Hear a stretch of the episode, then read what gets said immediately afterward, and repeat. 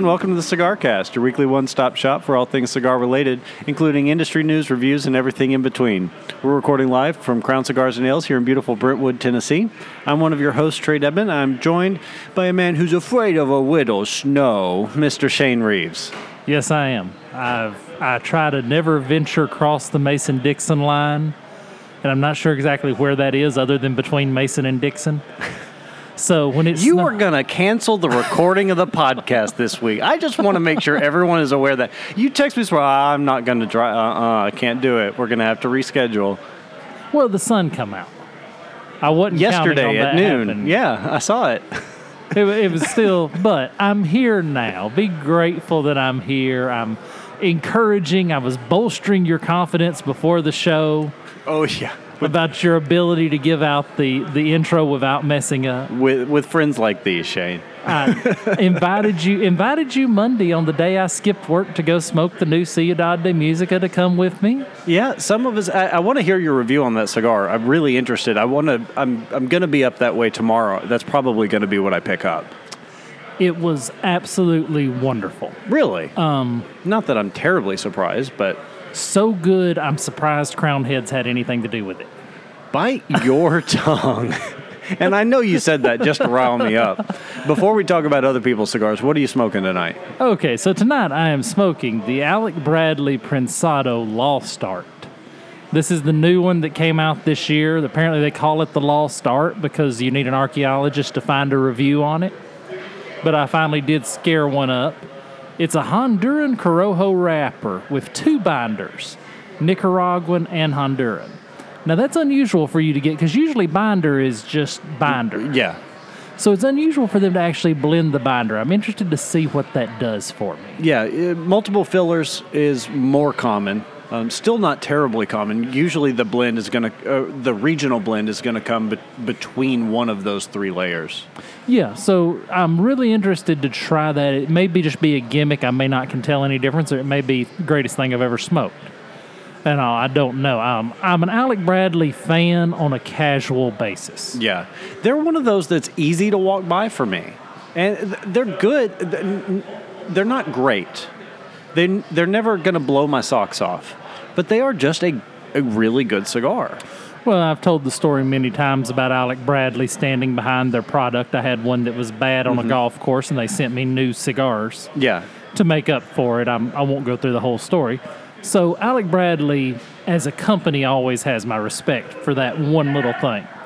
So I'm always willing to give something new if there's a shot. So I can't hardly wait. So what you gonna smoke tonight? I'm reaching into the Wayback Machine this week. I went for just an old standby favorite, the Don Pepin Blue Label, the original. I'm smoking the Belicoso size. This is a Nicaraguan Puro, as most of theirs are. It's got a Corojo Oscuro wrapper, but then the binder and filler are both Nicaraguan.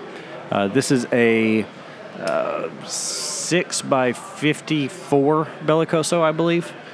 I forgot to look that up. I should have. And it's just a great spice-forward, slightly peppery, everything you want out of a Nicaraguan good cigar. You know, I'd never smoked those until we started doing this podcast. And you smoked the Don Blue early on. I would say it was our second or third show. I'm trying to remember if that episode ever even made it to air. It may not have. It may have been one of our early shows that we trashed to try to, because we just were learning the curves. Yeah.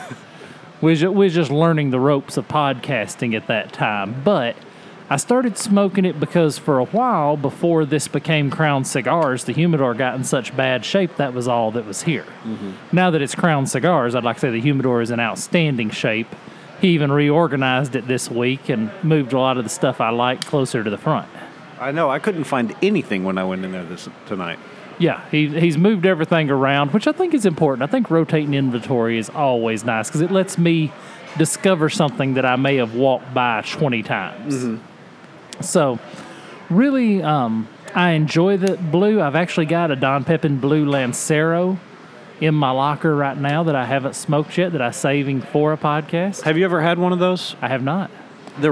I'm not a huge Lancero fan, as I've said before, but they're really good.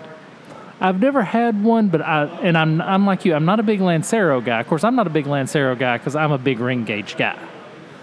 But I'm interested to try it because that blue you've sold me on. Yeah. The thing with the Lancero for me is that I have never had draw issues with any size more than I have Lancero. It seems like 70% of the Lanceros I've smoked have had some type of draw issue.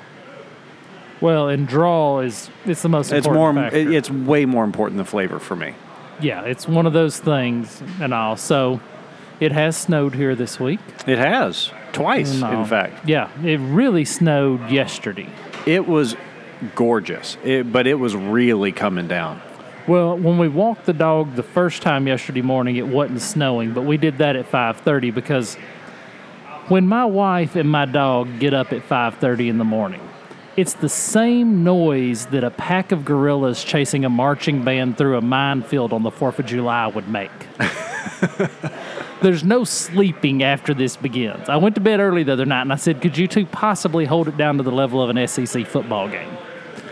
And so it's just one of those things that it was early, so it wasn't snowing when we walked him the first time, but the second time it was full-on snow, and he's a duck dog. He loves it. Oh, now had it been snowing yet at that point? Was it just a break in the action? Or no, it was just flurries, and we didn't even have ground coverage at that point. It didn't actually start snowing at my house till about 7.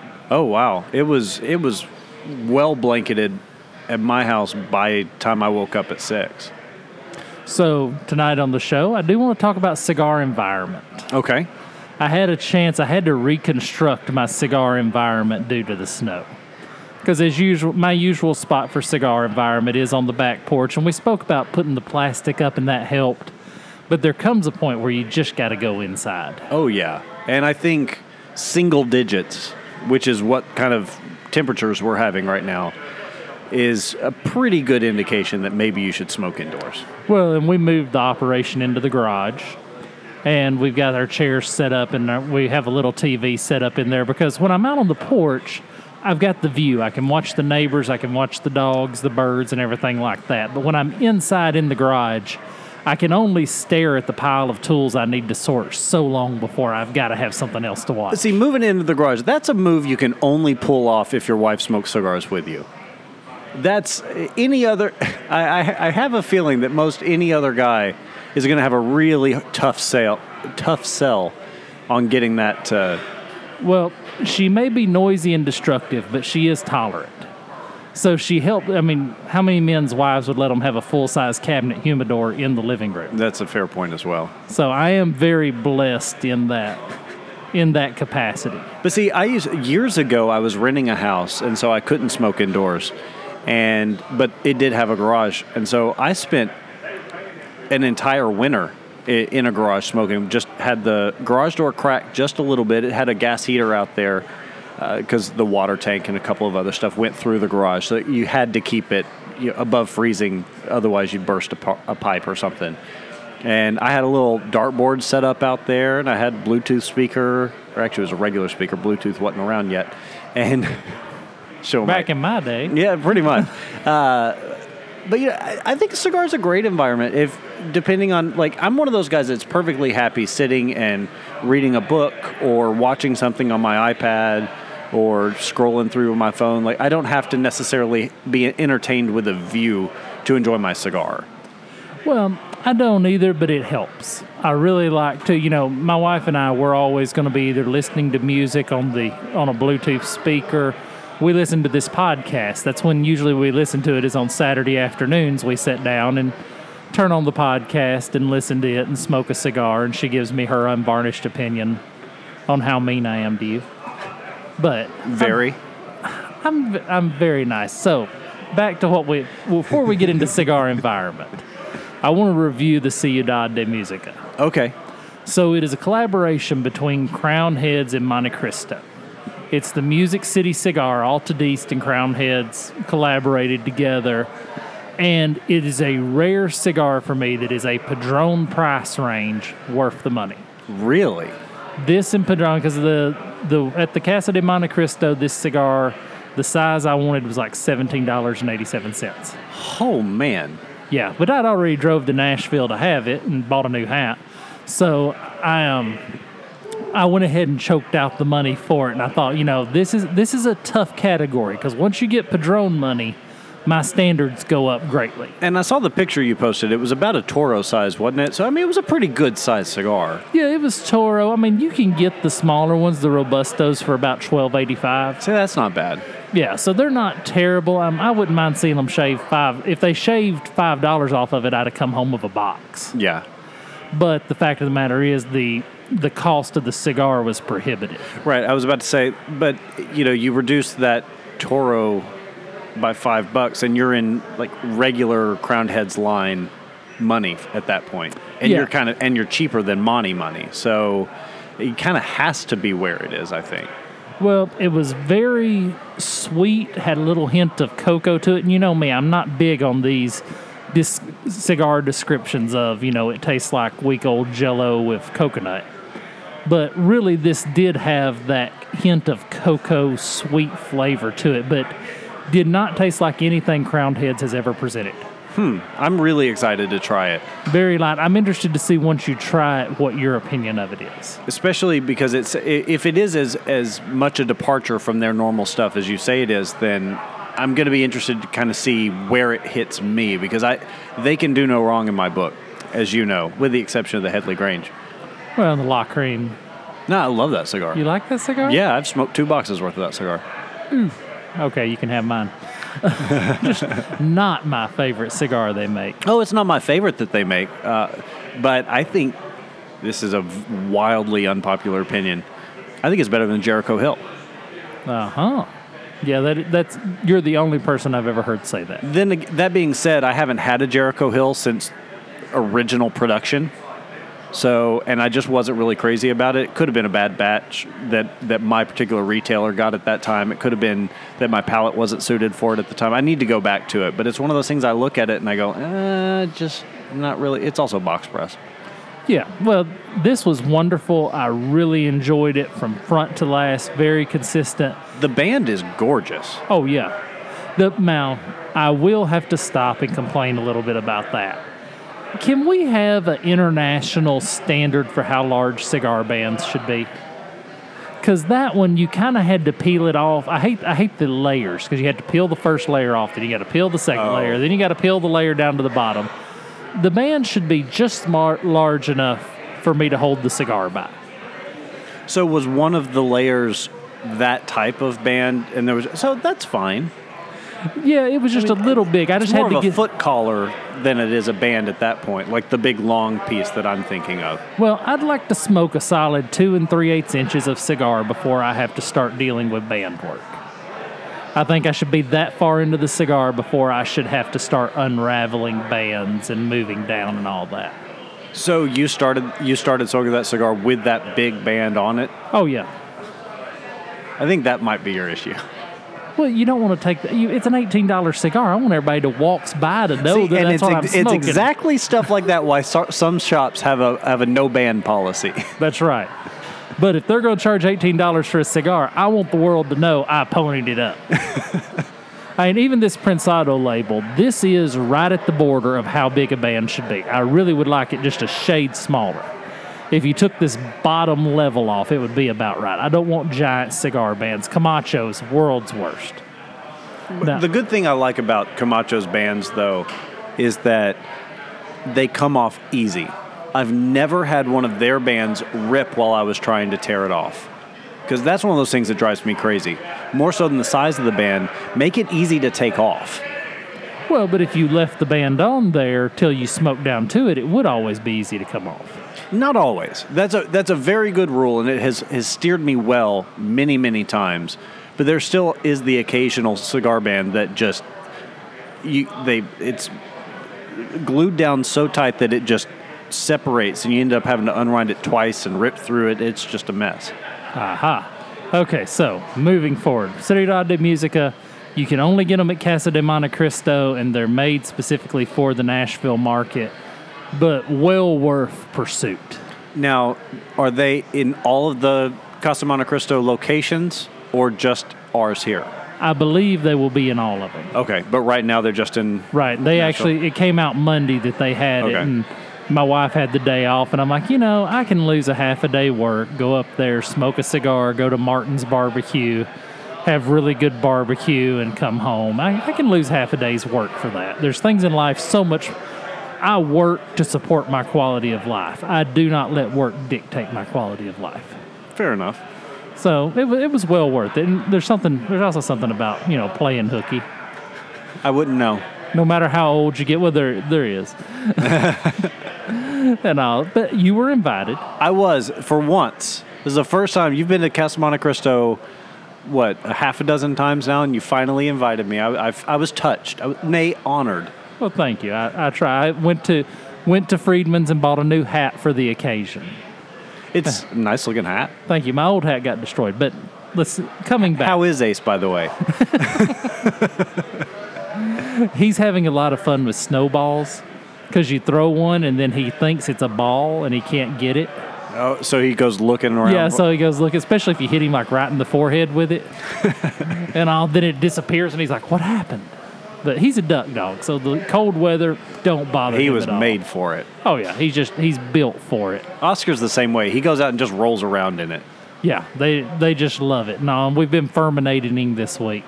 Have you got a Furminator for Oscar? I do.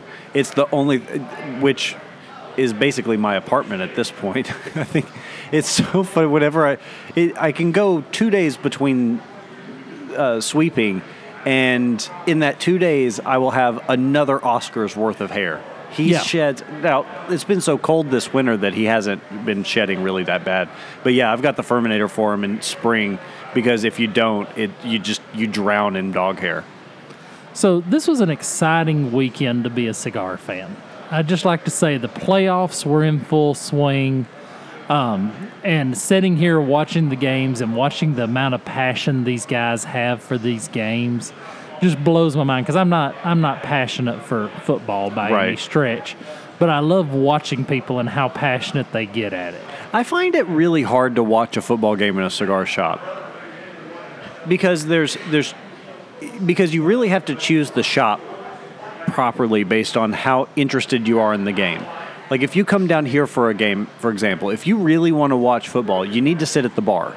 Right. Because so many of the people that watch games here come here to socialize first and watch the game second. And so it becomes, you almost feel rude if you're not engaging in the conversation and just actually watching and focused on the game. Did I ruin the national championship game for you? No, not at all. No, I was sitting at the bar that night just because there was nowhere else to sit. Okay. It had nothing to do with my interest in either of those two teams, I assure you. Well, I was just being sure because I saddled up next to the bar next to you and then started talking about race relations with Gerald. Yeah, well, luckily at that point, you two had just sort of slid off into your own little bubble, and I was free to watch the game as I desired. Okay. And I noticed you purposely stayed out of that debate. Well, of course. Girl. There's some things that... There's some topics of conversation that I just don't willfully engage in. I can respect that, even if I do call you a girl for it. But that does bring me to an interesting conversation I had with that young man. So Gerald's a young guy, comes here to the cigar shop. He's been coming for several years. He's in his 20s, single, good guy. Totally different phase of life than I'm in. So it's always fun to kind of mentor that. Mm-hmm. And I gave him the greatest piece of advice I can pass to another human being this weekend. Well, before that conversation, it's actually last week, is before we had that conversation. All right. So when you flip a coin, what do you call it? I'm almost always a tails guy. Wrong. And you don't call it heads. Call it edge. Because the one time you get it right, you'll be a freaking genius? March 22nd, 2008, they had just opened Kings Creek Golf Course. We were standing on hole number 11 because you had to start on hole number 11 because the golf course literally was still in its infancy. And we're standing on hole number 11, and we decided to flip a coin to see who was going to go first. Coin in the air, I called it edge. The ground was wet. It stuck edge straight up. I shattered his golf game for the rest of that day. Because he said if he can call that, he can call it. I guarantee you, if you're sitting entertaining a young lady, a coin is flipped. When it lands on edge and you called it, she's going home with you. So always call edge. You're only going to be wrong, most times, but the one time you're right, you look like a genius. So that's only going to work, though, outdoors or in like 70 shag carpet. Well, now, you can increase the odds. Okay. With a belt sander, you could kind of square off the edges on a quarter, and you probably could increase your odds just a little bit of this miracle. Or just flip a nickel. A nickel's got that nice, broad, flat edge. Yeah, you can increase your odds, but just think about it because otherwise you're going to be wrong 50% of the time. But this way you're going to be wrong 99.8% of the time. Right, but when it is right, you look like a genius. So I think what you're telling us is don't ever flip a coin on anything important. No, it's like tipping strippers with a $2 bill because in the dark it looks like a 20. You're playing the long game here. You want them to say, okay, this is something, there's something about this guy. There's something different. Yeah, he's cheap. No, they never think that. When they see the $2 bills, they, where did you get those? They don't realize you can go to the bank and get all those you want. You're setting the standard. They look at you and say, there's something different about this guy. You're setting yourself apart from the crowd. Call it edge, tip with a $2 bill. Play the accordion, whatever. I don't think anybody's ever taken a woman home based on their ability to play the accordion, short of Weird Al Yankovic. But anyway, so we'll come back to cigars, but I just had to pass that piece of advice on to all of our listeners. Always call edge. What happens when you get someone else who also calls edge? Well, then you have to fist fight. That's the rules. Just hope she isn't too tough. But anyway... Moving forward, let's talk for a moment. So the Texas Tobacco Association, Texas Premium Cigars, filed a lawsuit this week against the FDA. Good on them. Did you hear about this? But now I heard about it, but I didn't have a chance to read the article. Texas Premium Cigar Industry sues the FDA. So they're suing the FDA over their new cigar warning requirements. Which is basically no labeling, no identification, just a big skull and crossbones. Well, I mean, that's what would make them happy, right? Oh, sure. It's 20% of the box. And you have to put a warning label on anything cigar-related. Right. So, a couple of months ago when I was at that Toraño event, I won a tumbler, like a Yeti tumbler. And it's got the Toraño logo for their color series. It's really nice. It's got a freaking Surgeon General's warning on the tumbler. You know, that's just asinine. It's ridiculous, the whole thing. Explain to me why we don't have warnings on knives, why we don't have warnings on guns, why we don't have warnings on rocks. Why don't we just put warnings on anything that can hurt you if we're going to have to put them on 20% of every tobacco product? Well, but think of the children, Shane. Yeah, well, the little Tide Pod eaters are going to have to learn to take care of themselves. Hey, everybody on... At a certain point, it's survival of the fittest, right? Hang on, I'm pulling the show over for a minute. If your kid is eating Tide Pods, your choice in laundry detergent is the smallest mistake you've made. And if your friends on Facebook are all posting about kids eating Tide Pods, then please get new friends. I have weeded out my Facebook friend list this week by people who are worried that their children are going to eat Tide Pods. Yet these are the same parents that send their kids to kindergarten with that big 55-gallon drum of Elmer's glue and think it's all going to end up on the crepe paper. Exactly. And I don't get it. I don't understand it. I don't understand why my cigar is far more offensive than their laundry detergent. But that for some reason, this is a big deal this week on Facebook. There's this boogeyman in the tobacco industry that we're all trying to get everyone hooked. You know, it's this idea that we don't know what's good for us, or we don't know what's bad for us, I guess, more to the point, and we have to be protected from ourselves. And so everyone else has to be protected from us. Right. Well, and this FDA... Because we're going to hold you down and shove a Maduro in your mouth and that's right. force you to smoke it. You and I tackled a 6-year-old on the way in, made him smoke a Panatella. Yeah, and now he's driving his big wheel with a bunch of, Cuban music down the sidewalk. It's very interesting. Yeah, a very exciting night. That was terrible. I tried. Well, they can't all be gorillas chasing a marching band through a minefield. You've had 2 days to think of that. I don't want to hear it. It's all easy when it's your content. It's all about putting the work into it, Trey. It's all about the work. Well, let's put some extra work kind of behind the scenes here. Let's take a quick break so I can think of my own one-liners, and we'll come right back with more after this.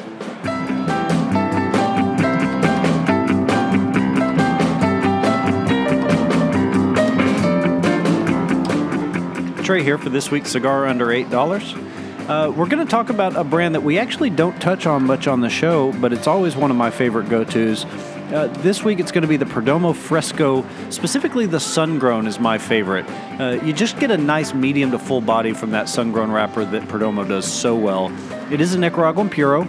It's from Esteli and Jalapa. It's basically just a really well-balanced, full-flavored version of their Fresco line. You can pick these up in bundles for $100 if you're looking online, or usually in your brick and mortar you're going to find individual sticks. Even the Churchill is still less than $7 in most cases. It's a great, fishing cigar, golf course cigar, something that you're going to get a lot of flavor. You don't have to spend too much time playing with it and attending to it, but it's going to deliver just some really great Nicaraguan flavor every single time.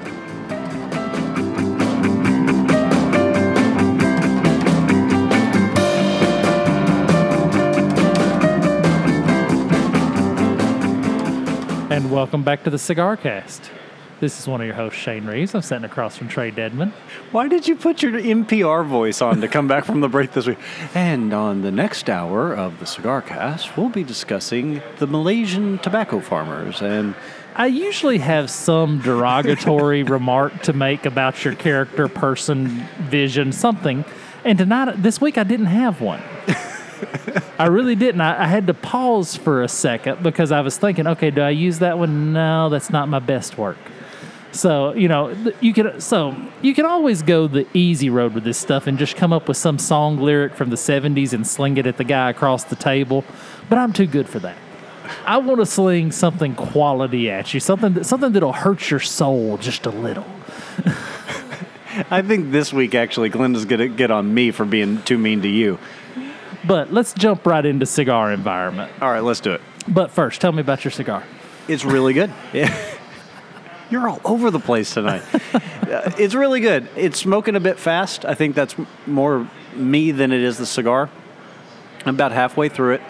I cut a little too much off of it, just trying to get past that Belicoso tip, which I'm just not a huge fan of. I've still got enough cap that it's not unraveling on me or anything, but it really opened up. And it's just everything that this cigar is supposed to be. It's consistent. It's. I knew exactly what I was getting. There's a nice little back of the throat kind of spice to it, a little pepper at the front of my mouth. It's fantastic. So the Lost Art is interesting. It's good, but I couldn't tell you why. Okay. There's no real defining characteristics standing out to me. It's smooth, consistent blend. I'm smoking it very slow because I'm trying not to blow smoke at our studio audience tonight. And I keep angling my head off to the side and shooting straight up, and whatever happens, it comes right back on our studio audience. So I'm really working that, and I think that may be why you're at, what, a third? Yeah, but I'm about halfway through it. Yeah, and I'm still probably two-thirds of a cigar left. Yeah. So it takes a little longer. So this week I restructured my environment for my cigar due to the cold weather. Right. So first let's talk about the structure of your cigar environment. So the number one enemy of the cigar environment is... smell. Right. The odor of old cigar. Yeah. And all fresh cigar smells good, but the odor of old cigar, I think, is absolutely the... And odor of old cigar, to me, is only second by whatever scented candle somebody uses to try to cover that up. That is true. Those two scents mingle. One never eliminates the other. Yeah. I mean, now, Febreze is a great product. And all. I use Febreze in my truck all the time. I use Febreze. The nice thing about cigar smoke, though, is that if you let whatever has been inundated by air out a little bit, it actually goes away, and fairly quickly. Yeah, you can move it along pretty quick. And, I never smoke with the windows rolled up on my vehicle. Right. I always have, primarily because by the time I was at the end of my cigar, I couldn't see out the windshield. But also, I just like to keep the air flowing in there. That's a good way to track the attention of Brentwood's finest. Do you know the big smoke-filled truck? Do you know what Febreze was originally invented for? Okay, I'm all over the place again, but I gotta ask. Do you know what Febreze was originally invented for? I don't. Body armor. Febreze was originally invented to take smells out of SWAT teams and military. Oh, I thought to like enhance the body armor. Yeah, we're going to spray your sweater down with some Febreze. I'm going to take a shot at you in the parking lot. That's see really if that helps. No, it was actually for when you would get smelly things on body armor and you can't throw body armor into the washer and dryer. Febreze was actually originally developed for that and then marketed as a odor repellent nationally. That makes sense. It's amazing how much of our everyday products were designed with that kind of thing in mind. Like super glue, for example, was meant to be a replacement for battlefield bandage. Yeah. Under Armour. Literally Under Armour. Yeah. And so few people get that it's called Under Armour because it was developed so that you wouldn't suffocate under body armor. Yeah. And then they said, hey, this would be great for people running. So it's just super interesting how all that comes around. But coming back to environments. So we're going to combat the smell. That's the main thing. So first thing you got to do, let's talk structure. High ceilings are your friend. Yeah. I think that's one reason that a lot of people do well smoking in their garage is because generally your garage will have a little taller ceiling than the rest of your house, if for no other reason than clearance for the garage door opener. Right. So high ceilings are going to be your friend. And I've talked about this before. One of my before the smoking ban in Tennessee, one of my favorite places to smoke was a bar that's actually attached to the Hilton Hotel downtown. And the ceilings in there are 20 feet if there are 3. I mean, they're really, really tall. And you could smoke in there, and the ventilation was so good. And I know we'll touch on this as well, but the ventilation was so good, you couldn't smell your own cigar. Everything just went straight up. There was plenty of clearance up above, and that's really the reason you want the tall ceilings, because the smoke is going to rise. Right. And so you want somewhere for it to go, so it doesn't just hang around like a stale fart about eye level in the whole room. Yeah, you give yourself plenty of room, plenty of volume of room for that to go. And when we went into a cigar shop one time, and they had the smoke eater on the ground. And I thought, that's the dumbest thing I've ever seen, because not only are you not getting the smoke you're getting, you're pulling past my nose to get. And we used to record in that shop. Yeah, we used to record there. Yeah, that's some of the earlier shows that you heard, though. Behind. And on top of that, that shop had 7-foot drop ceilings in it. Yeah, that was a terrible choice for a shop. It's closed now. But the smoke eater being on the ground, position your air purification high. Yeah. And really, you don't even have to have an air purifier. You've just got to have an exhaust. Yeah. And so when I used to work at Wise Ash down in Atlanta, we used to really struggle with smoke in that shop because it was a smaller shop but also very popular. So there were always 10, 12 guys smoking at a time in what amounted to a shoebox, essentially. And and we kept putting ventilation, and we put smoke eaters, we did all this stuff. We couldn't do anything. What we eventually ended up doing that worked was we had 4 of those fart sucker fans. That's twice I've used that word on the podcast tonight. What is wrong with me? And the little vent fans that you normally see in the bathroom, we had one of those in each of the corners of the main lounge. But what finally enabled those to work was an active return. So we actually had a vent fan blowing fresh air back into the shop that allowed that breeze, that free flow of air through the shop that, I mean, you turn that thing on and in seconds it would have the place cleared out. Well, and that's one of the things that you've got to realize if you put ventilation in. Now, we're tapping into my sweet spot here because we're talking about basically building. Right. When we talk about structure, whatever volume of air you remove from that room must be replaced. So it's going to suck in under the walls and be filtered through the carpet, so you're not really helping yourself, or it's going to be sucked in under the garage door or around the garage door, breaking the seal on the garage door. So you're going to have to, when you provide ventilation out, you need to provide ventilation in. Mm-hmm. And you provide it in through a filtered space. Right. And then you just change that filter ever so often. You don't need a filter blowing out. I see people all the time with a filter blowing out. Why are you filtering it to blow it out? filter what you got coming in, not what you got going out. Right. Unless your neighbors are just really anal retentive about the smells around their house. Right. Then you pipe it into their laundry room. I'm a great neighbor. So let's talk about flooring. Obviously, avoid carpet. Avoid rugs, avoid carpets. So now, are we talking... So when you're talking about your cigar environment, are you talking about someone creating a cigar environment for themselves, for him or herself in their home? Or are you talking about what to look for in a shop? Or what makes... Or just kind of general rules here? So that's a great question. Glad you asked. I'm speaking of if you're designing your home where you want to have your cigar environment. Because in a shop, I've said, how many times have I said in this shop we need rugs in 3 or 4 places because it would deaden the sound? Yeah, because that's really, that's kind of the balance there is you don't want a lot of soft surfaces because they're going to hold on to the smoke and the smell. But at the same time, if it's a place that's got nothing soft in it, all leather chairs, concrete floors, drywall, the sound is just going to bounce back and forth, and it's just going to create this tumultuous uproar when 4 people start talking. Yeah, a good middle ground that's very inexpensive is laminate flooring. Pergo, P-E-R-G-O, makes a great laminate flooring. Shaw makes a good... You can find laminate flooring anywhere. Mm-hmm. But laminate flooring is not actually attached to the floor. It floats. So you get that little bit of air, that air pocket beneath it that kind of helps absorb some of that. Right. It'll deaden the sound, and especially if you're planning to set up what we're going to talk about later, a theater-type environment, you really can't go straight concrete. You're going to have to go with a laminate flooring or else acoustically you're never going to get rid of the echo. Yeah. So, but if it's just a place that you and a couple of buddies are going to smoke occasionally, concrete floor, if you want to get fancy, go stained concrete. I am such a big fan of stained concrete. In fact, I wouldn't be opposed to actually building a house that had stained concrete in it. I like it that much. The only problem with building a house with stained concrete floors is concrete exists in 2 conditions, cracked and not cracked yet. Right.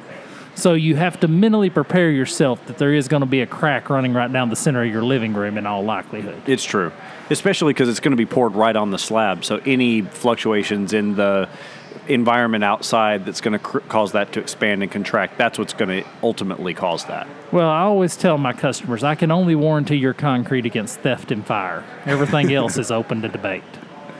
So that's kind of what you've got to work with when you work with concrete, but keeping moving forward on the list. And I'm bad to get sidetracked. Furniture, you got to go leather. For smell, if nothing else. Yeah, you've got to get good quality leather furniture. If it's a public place like a shop, it's really worth actual leather. And not bonded leather, but actual, because of the abuse they're going to take. Don't go cheap. Don't go that pleather stuff. It's really got to... Real leather's the only thing that's going to hold up to the type of abuse of a public shop. But you can get away with the bonded leather or something else if it's just you and a couple of buddies in a room in your house. Yeah, if you're just going to be a couple of you, or just not cloth or upholstered. Well, like I've got wicker furniture on my back porch. And the great thing about the wicker furniture and the cushions on it is once a year I can throw the cushions away and go buy a new set of cushions at clearance on Lowe's. Plus, at that point, you're outside, so that kind of your need to keep smell down kind of goes away. Okay, so do you have a bar or not? To bar or not to bar? In a shop, I'm take it or leave it. It depends what you're using your cigar room for in your house. I think if you're the kind of guy that likes to have a drink with your cigar and it's going to be kind of a gathering place, I think, yeah, have a bar. I'm anti-bar, and here's why I'm anti-bar. One night I had acquired a bottle of Tullamore Dew Phoenix. They only made this whiskey for a couple of years, and I forget that people drink differently than I drink. You're not anti-bar, you're pro-lock. Well, but if they can see it, they're going to ask for it. If True. They see my bottle of Elmer, they're going to want to taste. If you give a mouse a cookie. That's right.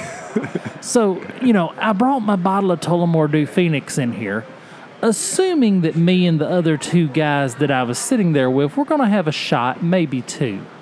Because a bottle of whiskey lasts me approximately 7 years. And all, because I one shot and I'm good for the night. I don't have to continue drinking. They emptied my entire bottle of Tullamore Dew Phoenix, have never found another bottle of it anywhere, probably never will. Nor did they offer to replace it or compensate you in some way. It never occurred to me, and this is partially my inexperience, it never occurred to me that they'd see a bottle of whiskey and say, oh, we have to drink the whole thing. That just never occurred to me. I guess I missed that part of life. You should have consulted with a resident alcoholic in your life, because I could have told you that was going to happen. See, from now on, I'm going to go to the professionals. But I don't think have a bar in there, because I think it's much more majestic to bring out. I have a whiskey decanter bottle, and I can pour whiskey in that decanter and bring it out and set it in front of the guys when we're enjoying a cigar or watching wrestling on the back porch.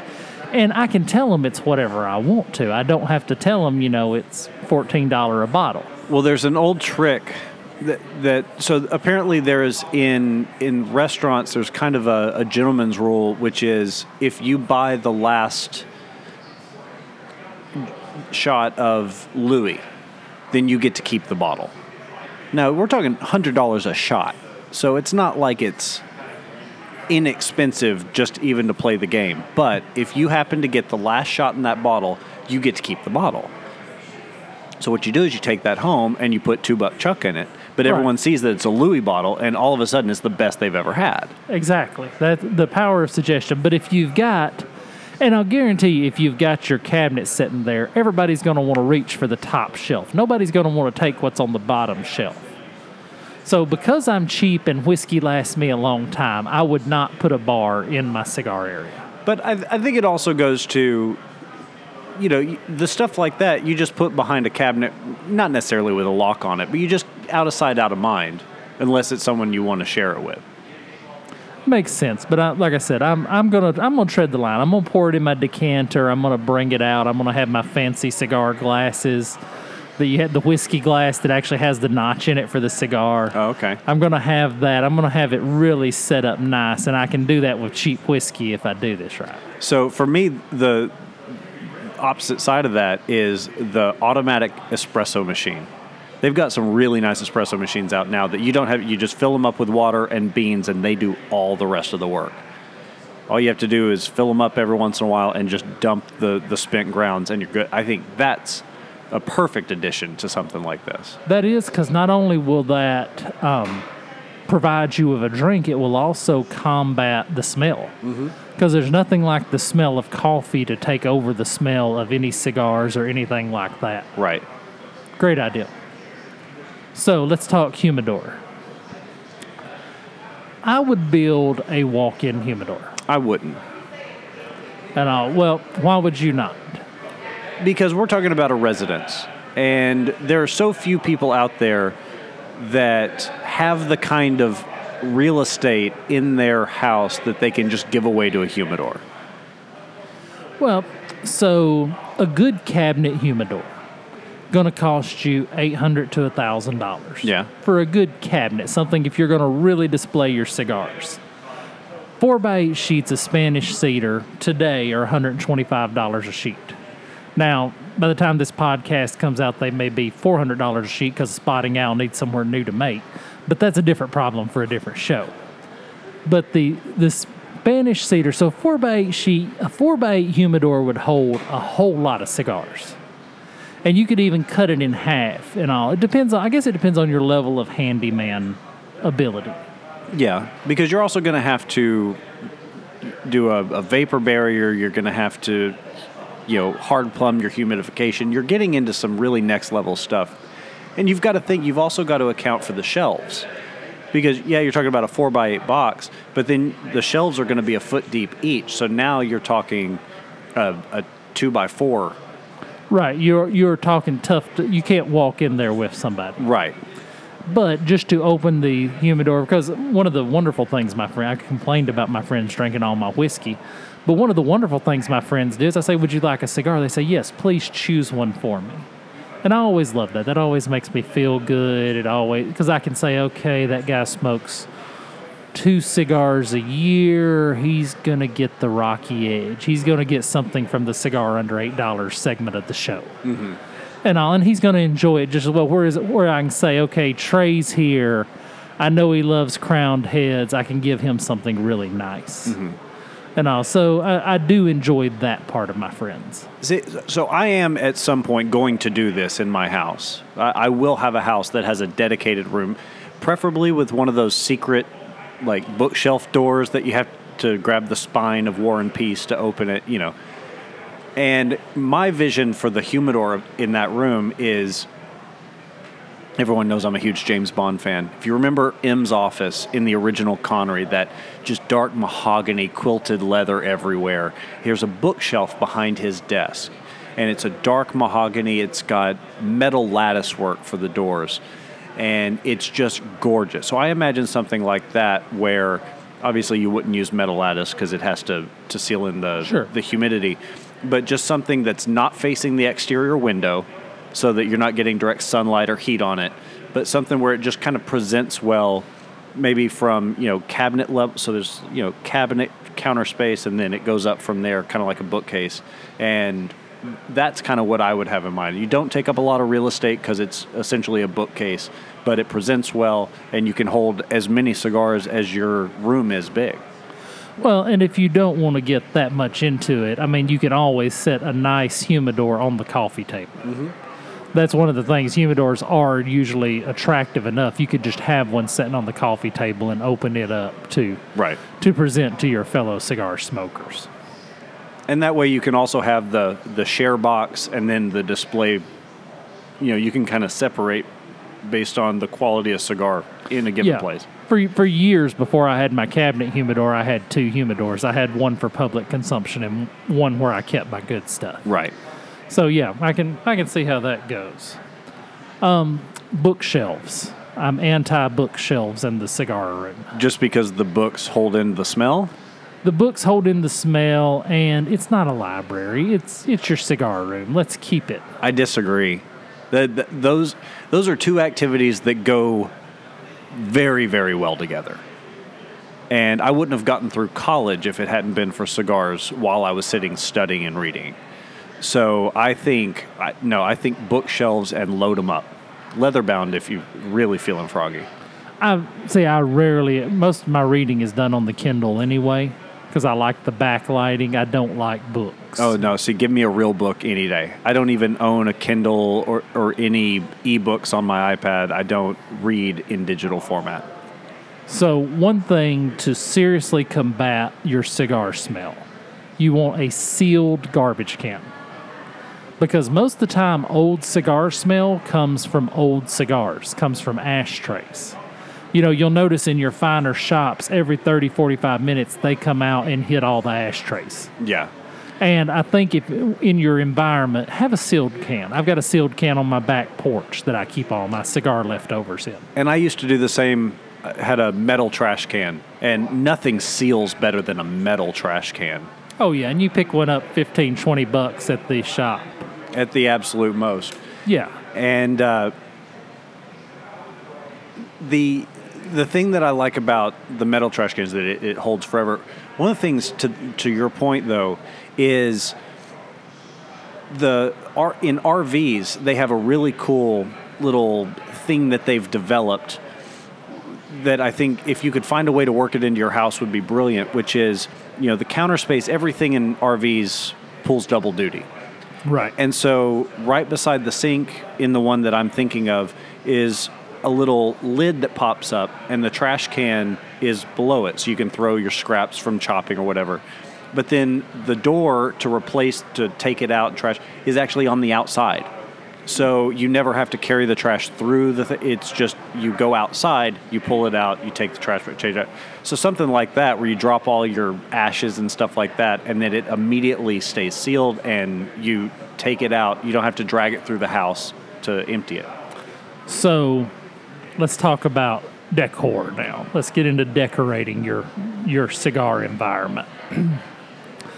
First and foremost, I refuse to use the term man cave. I hate the term man cave. I do too. Now, why do you hate it?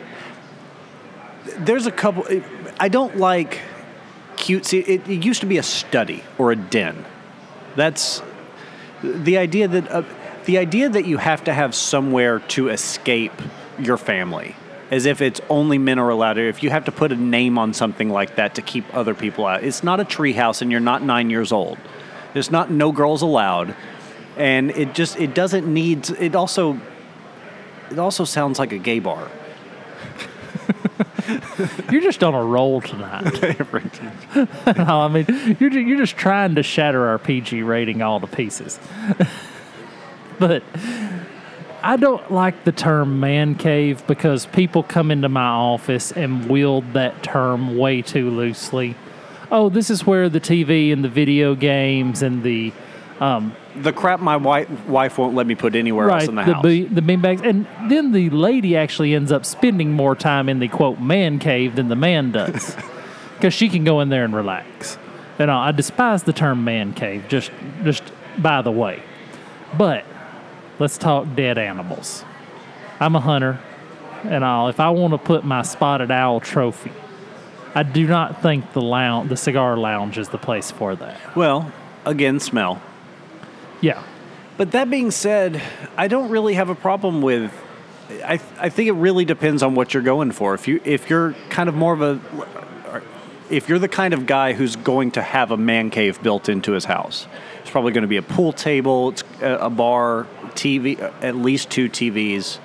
You know, it's going to be more of a sports bar atmosphere. For me, my idea is more like a library.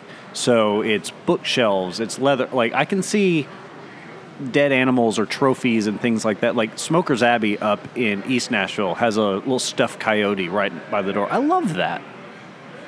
Well, I don't... Smell is the main thing. Now, of course, if you have European mounts, it's no big deal where it's just the skull. Mm-hmm. And actually, they had a great full-size Tyrannosaurus skeleton at Home Depot this year for Halloween, or it was kind of raptor-sized, that I thought that would be a great cigar room decoration. You could hang a cigar out of his mouth. He could be holding a cutter. I mean, that I would make the exception for. But the I would stay away from that because I don't want to turn my cigar lounge into a sports bar area. If I want to go to a sports bar, I'll go to a sports bar. Right. I want my cigar lounge to really reflect my personality. I want it to be a place that engenders conversation. But I think you're having your trophies. I'm not saying litter the walls with carcasses, but I think having 1 or 2 mounted trophies on the wall, I think that's fine. It's for that atmosphere. I think it doesn't work in the sports bar atmosphere. The chandelier made out of deer antler. Great touch. All for it. That would definitely be well worth the time. Now, moving forward, let's talk TV. I'm going to give everybody here a workaround. I don't want a TV hanging on the wall in my cigar lounge. The only exception is if it's behind cabinet doors. You could do that. That would be the only way I would put a TV in a room that I dedicated as a cigar room. A quality workaround. I'm going to hang a projector. That works. You know, you can hang a projector. You can paint a wall with that projection paint. Then when you do want to have TV, you can just click the projector on and you can throw it onto the wall. This room you're designing is going to be massive. Actually, in my next house, I'm going to do what's called a carriage garage. It's a third garage that actually sits off the side, and that will be my cigar lounge. I'll do that. That way, it'll still meet neighborhood requirements and restrictions. I won't actually have to give up square footage of the house, and then when I'm ready to leave... It'll be... You gut it, and yeah. It's a carriage house. Yeah, I carry my stuff in, and then they have a carriage house. Plus, that has the advantage of basically a wall that goes up in the form of a garage door. Right. So when it's spring, when it's summer, when it's fall, I can open the garage door and air it out with very little trouble. Mm-hmm. So that's actually where that'll be in my next house for the cigar lounge. But I think go projector. Now, the question is, will the smoke interfere with the projector's picture? It does. Anyone who's watched an old NFL documentary where they're watching game film in the smoke-filled room, everyone's got cigarettes burning, you definitely kind of have to see through the fog a little bit. So you definitely need to have the ventilation system we spoke of earlier. Absolutely. Yeah, and lighting, let's make it bright. I don't want it to be dark. I want to have good LED lighting in there that kind of shows, not fluorescent, because fluorescent washes you out, but quality LED lighting. What are you doing, a photo shoot in there? I like quality LED lighting in there. I think a dimmer. You just have a dimmer switch so that it can be bright when you want it to be bright, and it can be low when you want it to be low. Well, that shortens the lifespan of all of your light bulbs. Not if you're using LEDs. Yeah, even with LEDs. Well, yeah, but so you go from 30 years down to 20. Sure. I can swing a light bulb every 20 years. Okay. Well, I'm glad to know you're doing better. Glad to know business is picking up. I've already bashed the TV tray business by saying don't hang one on your wall in the cigar room, but... if you do decide... No, I'm not going to plug. If you do decide to, you call. But I do think go with the projector. I do think nice LED lighting... I'm going to keep the dead animals to a minimum because I want this to be, I don't want it to feel like a sports bar. I want it to feel like a place that if someone came to my house and said, hey, Shane, I've got major life issues to discuss. The chick that went home with me because I called Edge now wants to get married. What do? I can take them out there. We can have a cigar and we can have a serious conversation about life. But so you want really bright lighting for that? Oh, conversation? Yeah. It's going to feel like an interrogation. No, I'm going to... were you on March 3rd? I'm going to be drawing diagrams. I need a little help there. Oh, so you need a whiteboard to go across from your projector. Go glass. Oh, okay. Go glass on the wall where you can write... Ain't that the coolest thing when you see people doing ideals and they're writing it on the glass? No, I do it at work all the time. Yeah, I mean, the janitorial staff hates you, but other than that, it works out great. But, so we've discussed high-end cigar environment tonight by all means, but... the basics. Let's just touch the basics. These are, I tell everybody that comes into my office, give me a list of gotta-haves, would be nice to have, and want to have. Your gotta-haves is, this is the deal-breaker. I'm not going to do it if I can't do this. Your want-to-haves are stuff that, okay, this is important but not a deal-breaker, and be nice to have is, okay, if I had plenty of money, I would do it this way. So... you gotta have, ventilation, you gotta have leather furniture, you gotta have solid state flooring. Yeah. Your wanna haves is the projector. I think your gotta have also involves a window. You've got to have some way to air the place out. On top of ventilation, when it's nice outside, whether it's a garage door or a window that opens up, I think you've got to have some connection with the outside world. True. You don't want it to be the aforementioned cave. Right. Exactly. I can go with that. Your want-to-haves, you want to have the projector, the TV. You want to have what makes it feel like your environment. Right. The little pieces of your personality. Yeah. And there's a plethora of really great ashtrays out there made out of metal. I always go with metal ashtrays just in case they drink my bottle of Tullamore Dew. They don't break one of my good Oliva ashtrays. Right. So I'd go with the freestanding metal ashtray. It's one of my favorite things. And they're really inexpensive. Stinky is probably the most common that people think of. And you can get a floor model, I think, for $50, which for an ashtray is not cheap. Don't get me wrong. But for a good ashtray with cigar holders on it, that's not a bad buy. And your grandkids will still be using it. Exactly. So, yeah, I'll have to assuming cigars are still legal by then. Well, and the other thing, I have two Stinkies. Go with the chrome or the brushed nickel Stinky. Don't go with the painted because the paint does eventually fall off. Yeah. Enough cigars fall in there that are still lit and burning out. The paint will start peeling off and it'll look bad. And then as long as it's not lead-based paint either, so you don't want your kids licking windows.